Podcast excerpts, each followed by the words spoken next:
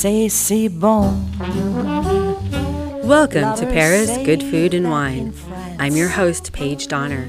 For the next half hour, I'll be presenting to you news, happenings, and personalities from Paris's extraordinary culinary world. So sit back and get ready to enjoy a full half hour of Paris good food and wine. Like those French people do. Because it's oh so good. Welcome to another episode of Good Food and Wine. Today, I'll be bringing you an interview with Paris's famed Palace Hotel Le Bristol's head sommelier, French Canadian Marco Pelletier, who gives us some advice on what to pair with the French terroir delicacy La Bonnotte. It's the world's most expensive potato, and it's grown only on the Ile de Noirmoutier in France. Next, Richard Nahem, founder of a well known blog about life in Paris, I, spelled E Y E, prefer Paris, shares with us some of his Parisian expat insight and also tells us more about his new evening cooking courses. Next up, veteran of Paris's food scene, the lovely English Margaret Kemp, speaks to us about some of the city's fascinating food trends, including a food truck started by a three star Michelin chef, Marc Veyrat, called Mes Bocaux. And for all of us excited about the fresh vegetables and bountiful seasonal produce of spring, Emily Dilling brings us with her to one of Paris's best loved fresh markets, the Marché d'Aligre.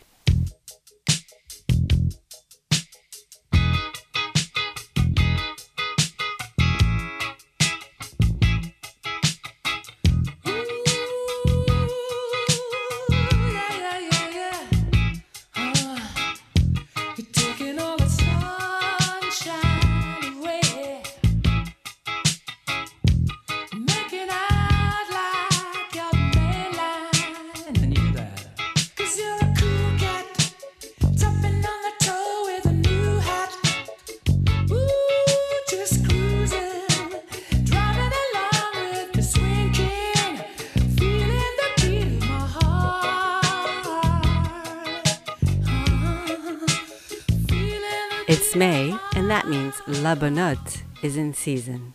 La. What to pair with these diamonds of the potato world? That's the question I took to Marco Pelletier, the head sommelier at Paris's famed Le Bristol Hotel, where he regularly advises wine pairings for diners at Epicure, their on premise three Michelin starred restaurant headed up by chef Eric Frechon. La Bonnotte, for those of you not familiar with it, is a little yellow gem that grows on the small sheltered isle of Noirmoutier in France's northwest region. And while myself and other culinary enthusiasts can easily mistake this little tuber for the Royal Star of Paris diamond, it is in fact entirely edible. Yes, this little tuber is a potato. What's the magic of La Bonnotte and what makes it so expensive? Firstly, the Bonnotte is not just an early potato, it's a garden potato. It demands as much attention from the grower as does a flower from a gardener. Two of its other hothouse qualities are that it must be hand harvested and that it grows in a very particular soil, richly fertilized with wrack, cultivated on just five acres on the Ile de Noirmoutier.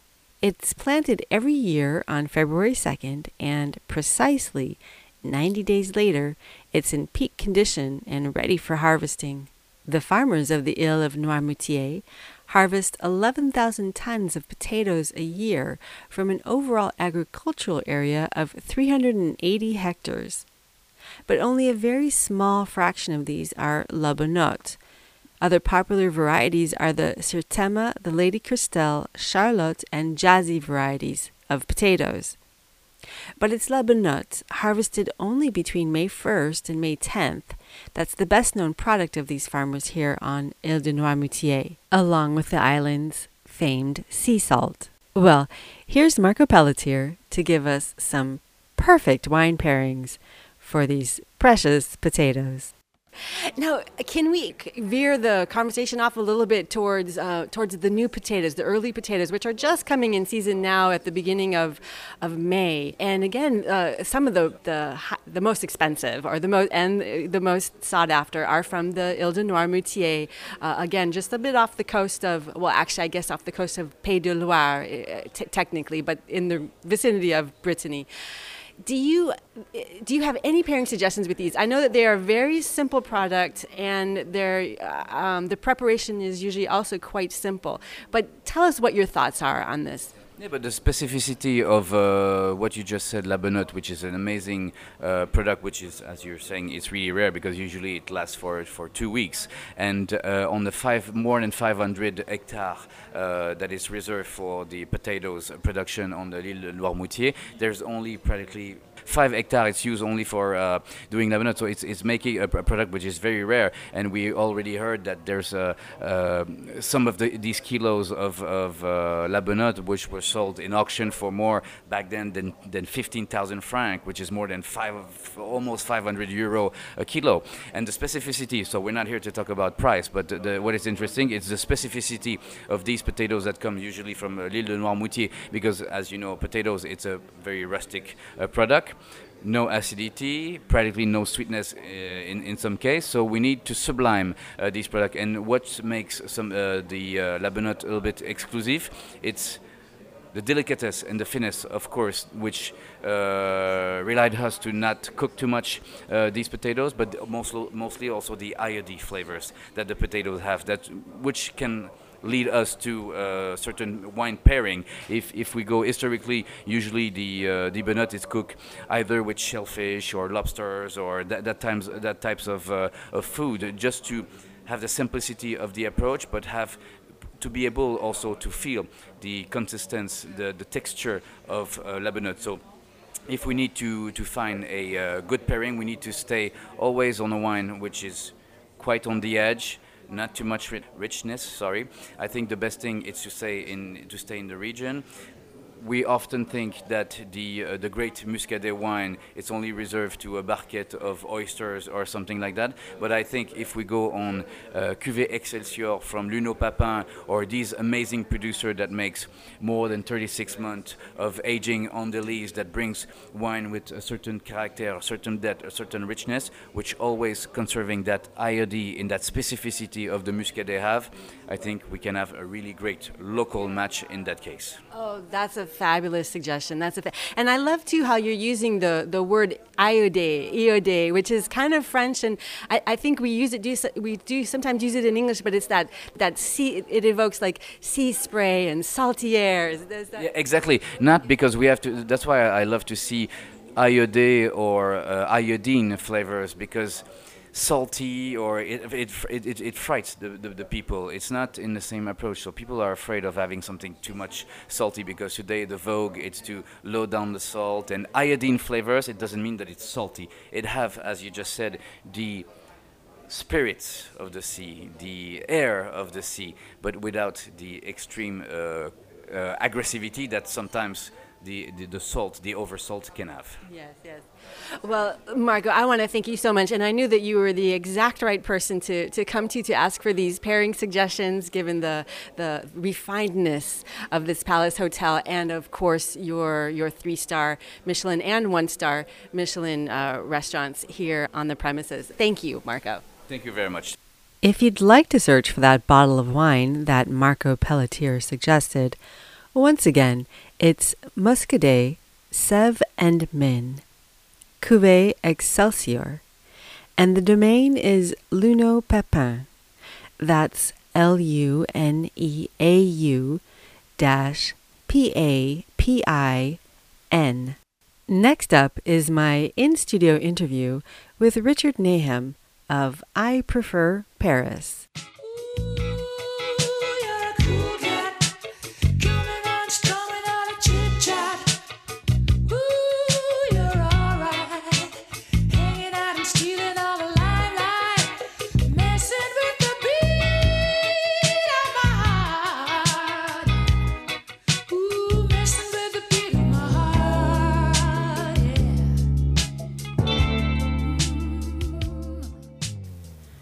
Richard Nahem, I want to thank you, first of all, for showing up today at our, our little studio here at the American University in Paris to tape for uh, Paris Good Food and Wine. Mm-hmm. And uh, it's actually fabulous uh, to have you on the show because your blog is one of the anchors of the expat blogs here in Paris. I prefer Paris, and I've been a fan of it for years. So, g- give us a little bit of a backstory as to how you started that that blog and and, and what you know what, what you share with your readers on it. Oh, thanks so much. And thanks for having me here today. I'm, I'm really actually very excited. I've never done radio before. So, anyway, uh, I'm originally from New York, born and raised New Yorker, and I moved to Paris in 2005. I was a chef and a caterer in New York for 21 years before I moved here. And when I moved to Paris, I wasn't sure what I wanted to do next. I didn't want to do chefing or catering anymore. And I said, now what am I going to do with my life? And so, uh, and I was taking a year off, trying to decide what I wanted to do here in Paris. And when you tell your friends and family back in New York you're taking a year off living in Paris, guess what? They want to know, plug you for information, or they want you to show them Paris. So everybody kept on asking, where do I go? What do I see? What restaurants do I go to? What you know, what cultural events do I go to? And I kept on emailing them. And finally, after a while, I said, this is getting monotonous. But why don't I start a blog and just tell information about things to do here in Paris and whatever, and put it for an American audience, maybe for tourists and things like that. And that's how I started my blog. Uh, so I started that in 2006, and now I'm going on my eighth year, which I can't believe. And then I also lead tours of Paris, and how those came about was the same thing. My friends and my family were coming to Paris and they said, Oh, we want to stay with you, or can you show us around, or could you, whatever, uh, show us your neighborhood? Yeah. Are they culinary tours or? Uh, some, some. I do uh, walking tours of Paris, and I also have a cooking partner. Her name is Charlotte Puckett, and she's a cordon bleu, cordon bleu trained chef. And we do these half day cooking classes here in Paris where we go to wonderful food market, and then after we do a five course uh, meal. You know, actually, I wanted to ask you about those cooking classes because mm-hmm. uh, I've seen them um, showcased on your on your blog before, but it seems like you you just kind of revamped them and you've got like a whole new offering f- for readers, and and I think it's one of the most adventurous and entertaining things that a visitor can do when they're here in Paris is to participate in, in a cooking class. Absolutely, absolutely. I think it, it's the quintessential French thing to do because the markets are so wonderful here, and you get to cook authentic French food, and you even get to go into a Parisian home where my uh, partner has her her kitchen. And we are going to start doing evening classes. That's our newest thing with our cooking classes. Uh, we've never done them before, and now we decided to do classes, d- dinner classes at night. So, uh, f- uh, starting with a visit to a wonderful cheese shop to pick out the cheeses, and also a visit to a wine shop and pick out the wine. Oh, that sounds so. It's a full yeah. course meal with wine and cheese. with wine and, and, cheese. Yeah, yeah, and and and uh, maybe even some, considering having a, a champagne uh, glass of champagne when when we start. So, well, that's always a good idea. Yes. So, um, are, are, is this oriented towards groups, or if say a couple is here visiting, can they sign up and sort of join in with the group, or do you? Uh, well, the cooking classes it's a minimum of two people, and then we do a maximum of six people.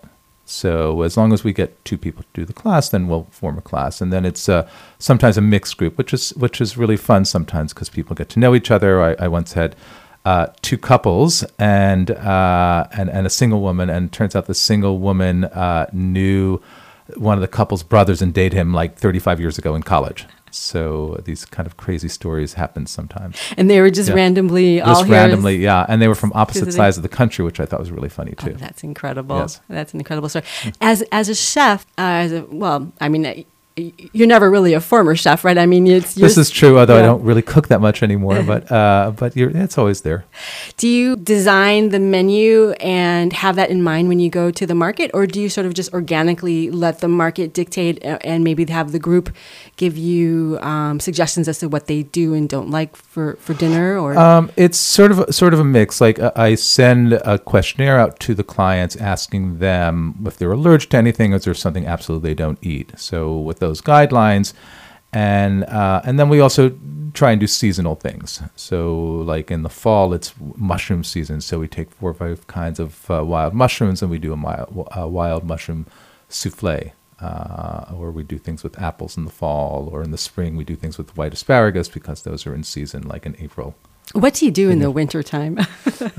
In terms of like what? oh, what, what, kinds of foods? Yeah, what's oh, in you do wintertime? hearty things like uh, we do stews and we do things with duck. Uh, we once did a cassoulet, which is a great winter comfort food. Things like that. Yeah. Sounds delicious. And your your partner is also she's a she's a cordon bleu trained. Yes, she's a cordon bleu trained chef. Her name is, uh, like I said, Charlotte Puckett, and she's uh, originally from New Orleans. So we're both expats living here. And uh, she also wrote a wonderful cookbook called the Ethnic Paris Cookbook. And she wrote that about five or six years ago. And it's basically all the uh, French colonies um, like Vietnam, uh, Morocco, foods from those places, uh, and all, in that book. And we incorporate sometimes the recipes in the uh, classes. Wonderful. Now, do you have um, a favorite quartier that you sort of you know just on your even when you're not sharing Paris with your friends and family? Do you have a favorite quartier that you hang out at? Um, You know, I lead most of my tours in the Marais, so I'm pretty much always in the Marais, and uh, everything is kind of there. Uh, but I do like to go to other neighborhoods sometimes when invited out. Uh, I really like the Ninth Arrondissement uh, above the department stores and below uh, Montmartre. This is uh, a really wonderful area, and it's a big up and coming, not even up and coming, it's a very established place for a lot of new restaurants and new chefs in Paris. It's the ninth arrondissement and also the tenth arrondissement, and there's some very exciting things happening in food in those uh, places. So, Great. Well, I'm sure we can read more about that on your blog. All right, fantastic. Thank you so much, Richard. thank you for having me. And where again can we find your your blog? Uh, it's www.eyeipreferparis.com. Great, and your beautiful photos too. Oh, thank you so much. Next, we'll be hearing from Margaret Kemp and her take on current Paris food trends. Margaret, thank you so much for joining us in the studio today. And Margaret, you have been writing about gastronomy here in Paris for well on two decades. So you are one of the best people to ask about what are some of the current trends that you've noticed in the Parisian culinary world here. Well, the dining scene has changed an awful lot in the two decades. When I first came here, everybody ate in brasseries uh, such as La Coupole and uh, Les Deux Magots. And um, the, the, the big trend at the moment is, of course, food trucks. And uh, there's a there's a lady called Christine Davis who has a, a food truck called Le Chien qui fume, and the line outside her truck is is really really long, and people are just going for the hamburgers, and that was something that would never have been thought of um, 20 years ago. So, um, and then there's What what what other food trucks come to mind? Are there um, Well, there are posh food trucks. There's a three-star Mich- uh, Michelin three-star chef, uh, uh, Marc Veyrat, and he has a, a, a food truck called Bocaux, which means my little glass jars, and he will deliver in the 8th or the 16th, which are the poshest arrondissement, and he will deliver your, um, your lunch, which will cost you about 13 euros. And um, he says that it's great because people, the grand public, can have um, a three star lunch for 13 euros. And you see his truck going up and down Avenue Foch, um, uh, along the Champs Elysees. You can stop it, but you can also find um, an email for him and you can email your order. and you, you can just kind of do a Google online to Yes, yes, yes, yes. And wh- where does he also? He, he obviously has a restaurant too. Where where's his restaurant? Well, his restaurant is in the Alps, and uh, unfortunately, it just burnt down. So um, I think he'll be concentrating on his food truck at the moment. Yeah. Well, that's a fascinating food trend. And then, in, in addition to the food trucks, what are some other th- just recent uh, trends? When I first came to Paris, there was no such thing as a, a menu imposé, which is a, a set menu. Um, young chefs who have limited budgets find it much easier if they can serve the same meal to everybody. They have small restaurants, and um, it's it, it's much much more practical because um, people book at the la- now people book at the last minute. You used to book like two weeks ahead, and um, that was fine. They don't do the system like they do in America with taking your credit card numbers. So if people don't turn up, then the chef loses the the sale entre guillemets. So um, one a menu, um, a set menu is is really something that that is interesting, but people complain because everybody's got allergies. So they arrive at the restaurant and they go, "Oh, I can't eat that. I can't eat that." So that that seems to be a trend that's happened but finishing now. Is there is there anything else um, in addition to the to the food trucks and the and the set menu? The the set so you're referring to a set menu that's for the whole restaurant, like that's Yes. the plate that's available. Yes, yes. But now they, they're getting a little little wiser, and um, they're saying, well, if you advise us, advise us of your allergies before coming, then we'll see what we can do. But uh, then it gets a bit complicated. And there's been a lot of press recently in the in the international media about, um, or, or well, actually more the domestic media about French people eating out less. Now, uh, just because of economic reasons, or I think that's usually the the, the culprit, the the economy. Is that something that you've noticed yourself? And do you think Parisian restaurants are maybe suffering for that, or is it? Do we have so many visitors that it really just doesn't even make a dent in it? I think the economy is suffering, um, but I don't think French French people eat out at lunchtime. Everybody, you cannot get a space in a restaurant at lunchtime. They're, the restaurants are packed, and of course, the minute the sun comes out, they're all outside, and and of course they're smoking outside. In fact, walking walking along the street, you can get cancer just with the. The, uh, the the cigarette smoke, which is rather annoying as a non-smoker. So they're eating out at lunch. It's I, I, don't know then what the popular uh, lo- domestic press is talking about about French people eating out less. Well, I think the the problem is that prices are sky high now. You need to look for a set menu because if you go and eat in a in a restaurant where you eat à la carte, um, the other day a friend told me she three of them uh, went to a restaurant and uh, the the uh, the bill at the end was hundred euros, and she said, "Really, we thought we'd eaten nothing." And the, the big problem is that now products, good products, are expensive. You go to the fishmonger and buy your own fish, it's going to cost you a lot of money. So there's not, there's really, in the end, there's not much difference between eating out and eating at home if you're buying the best products. Margaret, I, I know your byline, Margaret Kemp, but if somebody would like to follow you, uh, again, what are some of the fantastic magazines that you've written for? Well, first, my first uh, chouchou is uh, bonjourparis.com, for which I write a weekly column called The Buzz. And if they if they click on restaurants and bars, then they'll find all my secret addresses.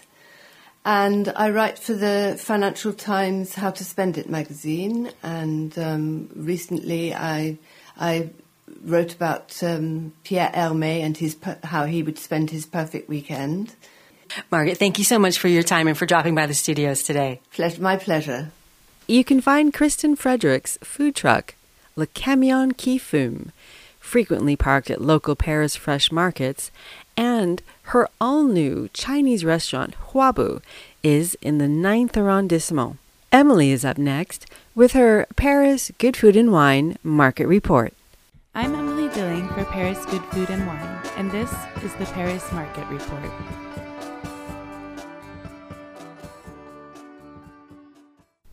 Paris's Marché d'Aligre is a popular market for tourists and locals alike.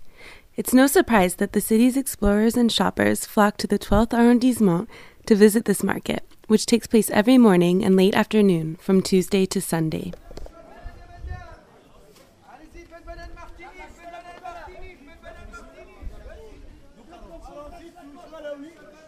Mornings at this Bastille area market see the streets filled with an animated outdoor market. Here you'll find produce vendors, stands overflowing with flowers, and other fresh items. While there are no farmers at this market, you can find organic produce and, if you look closely, some locally grown fruits and vegetables. The outdoor market also includes a flea market with antiques and other second-hand treasures. In a covered market building that dates from 1779, you'll find more specialized vendors selling artisanal items, fresh fish, dairy, and baked goods. Favorites include the selection of cheese and pasta at the Italian stand, as well as the lovingly baked goods and tarts at Jojo & Co. On a lively Thursday morning, as a band of busking musicians entertained a growing crowd, I visited some of my favorite Marché d'Aligre addresses, which aren't included in the outdoor or indoor market spaces, but rather make up the perimeter of the marché. The small shops and boutiques that frame Marché d'Aligre are just as interesting as the market itself, and equally instrumental in lending this neighborhood the charm and foodie credibility that keeps customers coming back for more. La Graineterie du Marché is probably one of the most endearing shops you'll find in Paris. The postage stamp sized store is run by a friendly Frenchman who invites you to browse everything from antique cookware and canning jars to a large selection of dried goods such as fava beans, dried apricots, rice, and pasta.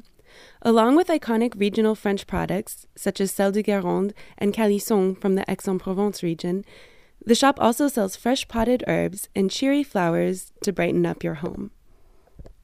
After visiting La Graineterie, I usually head to Ma Petite Épicerie, a Portuguese shop that sells wonderful bulk olive oil, as well as the famous Portuguese pastry, the pastéis de nata.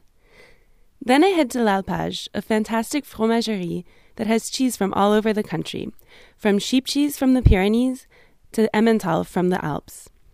Sometimes I'll stop for something sweet at Les Chocolats Ligue, which has a selection of chocolates made from some of France's most well known chocolatiers. A popular spot to wrap up your day at the Marché is Le Baron Rouge, a cozy wine bar where market goers wind down with a glass of red wine and a plate of cheese and charcuterie. When in season, oysters are a favorite at this neighborhood bar. If you're looking for a calmer setting, wander away from the crowds and head to Le Siffleur des Ballons, which offers a delicious and affordable lunch menu, including soup and a sandwich that go great with any of their glasses of natural wines. Le Siffleur is also a cave à vin, which means you can buy any of the bottles to take home with you and enjoy with your next market sourced meal. For Paris residents and those just visiting the city, the Marché d'Aligre is the perfect place to explore French flavors and be inspired to make seasonal recipes. For Paris Good Food and Wine, I'm Emily Dilling, and this has been the Paris Market Report. Thanks for listening to Good Food and Wine, and many thanks to the team. Our in studio technicians and technical advisors, David Blanc and Jean Pierre La Rochelle, and our WRP studio intern, Janica. Thanks also to our Market Report contributor, Emily Dilling. I'm your host, Paige Donner. Stay tuned for our next episode of Paris Good Food and Wine. Paris Good Food and Wine is brought to you in part by the generous support of FUSAC, Paris's English language website and community resource since 1988. Visit www.fusac.fr. This show is also brought to you in part by the generous support of Paris Food and Wine. You can find Paris Food and Wine at parisfoodandwine.net. Thanks for joining us for this half hour of Paris Good Food and Wine. Myself, Paige Donner, and the rest of the team look forward to seeing you again here for the next episode of Paris Good Food and Wine. Because it's oh so oh, good.